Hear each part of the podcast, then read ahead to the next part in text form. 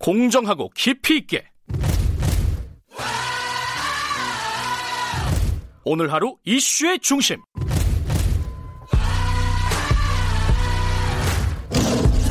김경래의 최강 시사.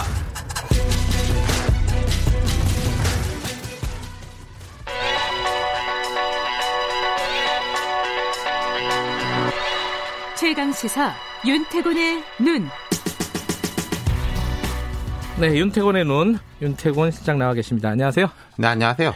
국회 얘기 좀 더 이어가 보죠. 어, 오늘 어떤 얘기 해볼까요? 국회 쪽에서? 그 국회보다 전반적으로 볼 때요. 네. 되게 덥잖아요. 네. 벌써 더워졌어요. 네, 네. 아침에도 더운데 한여름이고 통상 지금부터를 하한기라 그러죠. 하한기. 보통 그런 말 써요. 농한기는 들어봤어도 하한기 이제 여름철 여름에 약간 이제, 한가할 때. 예, 예, 이제 쉰다 이런 건데 음, 각급 학교는 이제 기말고사 보고 방학 준비할 때고 가정에서도 여름 휴가 생각하고 뭐 정치권도 좀 쉬면서 정기국회 뭐 국정감사 이런 거 준비할 때거든요. 원래는 네, 그렇다. 원래는 그렇죠. 원래는 근데 요새 그렇다. 전혀 네. 그런 분위기가 아니잖아요. 아니죠. 코로나19 때문에 예. 사실상 해외 휴가 올스톱이고 국내 휴가도 잘 모르겠는 게 뭐 코로나19도 그렇고 각급 학교들 보면은 방학도 아니고 방학이 아닌 것도 아니잖아요. 개학이 맞아요. 늦어졌지 않습니까? 일주일에 하루 가고. 예, 이러니까. 그러니까 여름 네. 휴가 여름 방학 자체가 일주일 뭐 이럴 거예요 아마도. 음, 네. 근데 이제 학교에 나가는 것도 아니고 온라인 수업이 많고 또 정치권도 외유는 말도 안 되고 대통령 해외 순방 안 나간 지 오래됐죠. 외유는 뭐 불가능하죠. 그렇죠, 나가면은 뭐. 자가격리해야 네. 되는 데도 네. 많고. 예. 그러니까 그러면은 뭐 이래야죠. 안타깝네요. 예, 그러니까 지난주에도 이런 이야기를 했지만 일이라는 게 이제 어쨌든 생각이 좀 다를 거다. 네. 그리고 과제가 점점 쌓이고 있다. 뭐 국회 이야기부터 짚어보면은 김기현 의원 한참 이야기하셨지만은 자 민주당이 이제 여섯 개 상임위원장을 선출했어요. 네. 법사위, 기재위, 산업통상자원위, 외통위, 국방위, 복지위. 그게 뭐 19일 날 나머지도 다 한다. 뭐 이런 이야기가 나오는데 19일 하면 얼마 안 남았습니다. 그럼 이제 여섯 개 했으니까 12개 남은 건데 양당에서 애초에 이제 11대 7 뭐 이랬으니까 그걸 준용하면은 민주당이 5개, 통합당 7개 가져가는 거죠. 원래 뭐 계획대로 예. 하면 밑그림대로 하면은 지금 민주당이 국토위와 예결위를 비워놓고 있어요. 이거 음, 비워놨으니까 들- 들어와라. 들어와라. 네. 예. 어떻게 될까요? 이게 지금 여, 야당은 어찌 됐든 이제 밖으로 얘기하는 거는 지금은 들어갈 생각 없다 이런 건데. 협상이라는 게 주고 받고 이렇게 좀 유연성 변화 이런 게 협상의 이제 원래 본질적 의미라고 본다면 지금 협상 의미가 별로 없어지긴 했어요. 선택이에요. 음, 요거 할래 안 할래 음, 그렇잖아요. 야당 네. 입장에서는 네 네. 뭐 이미 정해진 상임위원장이 철회될 것도 아니고 그렇다고 국회의원장이 임의로 통합당 의원들을 상임위원장에 임명하는 거 불가능하거든요. 법대로 음. 하자면은 상임위원장은 선출입니다. 음. 국회의장 임명이 아니라. 네. 그럼 이제 민주당이 전 상임위를 담았거나 일부를 공석으로 둬야 되는데 근데 저는 좀 느낌적 느낌이 완전 길어질 것 같진 않아요. 이런 상황이. 음, 통합당이 이제 과거 관행처럼 뭐 장외투쟁 이런 건 안 하고 있지 않습니까? 네네. 국민 눈높이에 맞추겠다. 이런 게 일기조 아니겠어요? 통합당도. 네. 그러니까 이제 뭐 아웃복싱을 하고 있는 느낌이고 민주당이 뭐 다 가지든지 뭔가 다른 명분을 주든지 음, 뭐가 좀 되긴 될 것 같다. 그리고 뒤에 다시 이야기해 보겠지만은 남북 관계 갈등 이게 어쩌면은 모멘텀이 될 수도 있을 거예요. 국회 음, 정상화에. 그래요. 예. 어, 그 얘기는 조금 이따가 해보고요. 네. 지금 뭐 지금 국회 얘기를 쭉 하고 있지만 그거 말고도 여러 가지 현안들이 있습니다. 그렇죠. 지금 이제 통합당이 많이 밀리고 있고 민주당 의원들을 중심으로 뭐 1호 법안 이렇게 많이 내놓고 있습니다.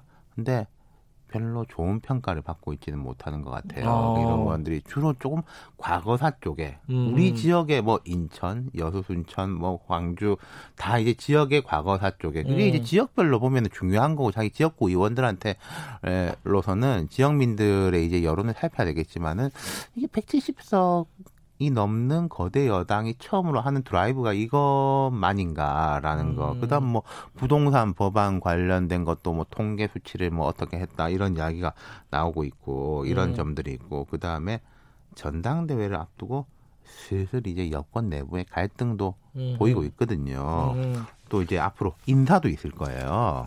인사가 뭐가 있죠? 공수처 처장부터 다 뽑아야죠. 처장, 차장, 아, 수사관. 처장. 예. 방통위원 여야 몫이 있습니다. 음. 김현 전 의원이 뭐 사실상 내정됐다 이런 보도가 있고 언론 노조에서도 뭐좀 반발 반발이 있더라고요. 논평이 나오고 예. 있는데 그러니까 이런 정치적 인화성이 높은 인사들이 음. 줄줄이 기다리고 있다는 거죠. 음. 이- 이게 여당 입장에서 이런 게 있을 거예요. 오히려 이건 야당이 강하게 맞붙어 준다면은 네. 좀 편해지는 게 있을 겁니다. 음, 싸움이 벌어지면 아, 그렇죠. 오히려 예. 뭐 세력 대 대립으로 하면 예. 또 지지이 강하지만 하지만은 야당이 좀 아웃복싱을 하면서 여론전을 강화한다면은 머리가 아플 수도 있는 거고요. 그리고 여름에 전당대회 있죠 아, 민주당. 그럼요. 예. 민주당 전당대회는 매우 중요한 이벤트죠. 앞으로 민주당 당권에 누가 지느냐, 차기 당 대표가 이해찬 현 대표하고 어떤 다른 리더십을 보여줄 것이냐 이런 게 주요 관심사인데 제일 제가 핵심적으로 보고 또 정치권에서도 이제 관심 있게 보는 거는 이번 당권 경쟁이 민주당 분화의 계기가 될 것이다. 오호. 그럼 뭐 과거 같은 전면적 죽기 살기의 분화는 안 되겠지만은 승자하고 패자는 가려지는 거 아니에요. 그렇죠. 이기는 쪽은 주류고 지는 쪽은 비주류예요. 그리고 이제 어차피 지금 당권 주자들이 범친문으로 분류되지만은 이제 나눠지는 거 아니겠습니까? 음. 전그 원내대표 경선 때도 김태년 전해철 이렇게 하면서 조금씩 분화가 있었어요. 네. 지금 이제 전당대회를 하면 쉽게 말하면 이거예요.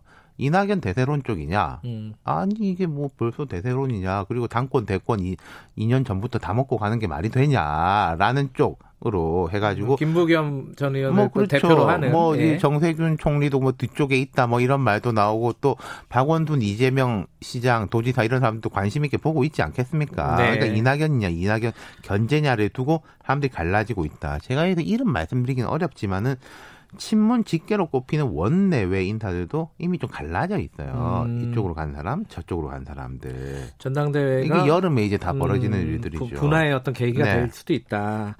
그리고 이제 아까 말씀하신 대북 문제 그렇죠. 어제 큰 일이 또 터졌고요.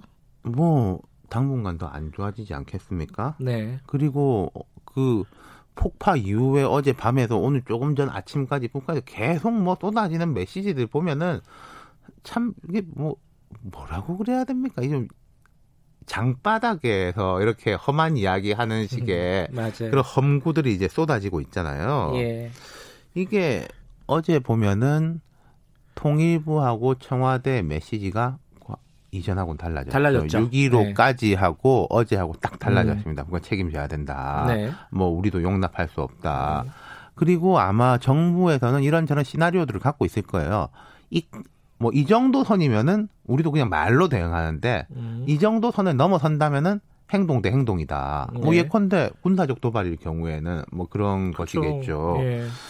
그런 부분이 있는 것이고 예. 그리고 이제 청와대하고 통일부 쪽에서는 어제 좀 스탠스를 조정한 게 이런 것 같습니다. 지금 남북 관계를 바로 하는 것도 맞지만은 국민들 여론 지난 한 일주일 동안에 계속 차곡차곡 쌓여 와 있었잖아요. 그렇죠. 리고 이제 뭐 우리가 좀 참아준다 이런 분위기였지 음. 않습니까? 근데 어제 부분 어제 또 이거 폭발하는 건 비주얼이 나왔잖아요. 음. 영상이 네. 사실 국민들의 자존심 부분에 대해서 심각한 상처를 입었고 그러면은 이거는 북한에 대한 문제가 아니라 우리 정부에 대한 신뢰를 음흠. 지켜야지 앞으로 상황이 좋아질 때 뭐 대북 관계를 뭘 하더라도 네. 가는 건데 여기서 우리 정부에 대한 신뢰가 떨어져 버린다면은 네. 앞으로 되게 어려워지는 거거든요. 그 부분에 대해서는 이제 스탠스를 좀 잡은 것 같아요. 음흠. 물론 뭐 그렇다고 해서 우리가 당장 행동으로 뭐 할 건 아니겠지만 이런 부분들이 있는데 왜 그럼 이게 국회는 모멘텀이 될 수 있다고 보느냐? 아, 그렇죠. 아까 그 말씀하셨어요. 통외통이, 국방위, 예. 뭐 외통위 같은 거는 해야 되는 거 아니냐? 어제 통합당 음. 말고 국민의당의 권은희 의원이 그런 말을 살짝 했어요. 음. 그리고 말하자면 통합당도 뭔가 들어올 기계 모멘텀을 잡아야 되는데 못 이기는 척 하면서 들어가고 또 이런 부분에 가가지고 정부한테 따지겠다라고 하는 거는 그 명분도 괜찮지 않습니까? 그리고 한번 들어오면은 다시 나가는 건 더 어려워요. 참 정치 잘 모르겠습니다. 저는. 네. 여기까지 듣겠습니다. 고맙습니다. 감사합니다. 윤태건의 눈이었습니다. 김경래 최강기사 2분 여기까지고요. 잠시 후 3부에서 뵙겠습니다.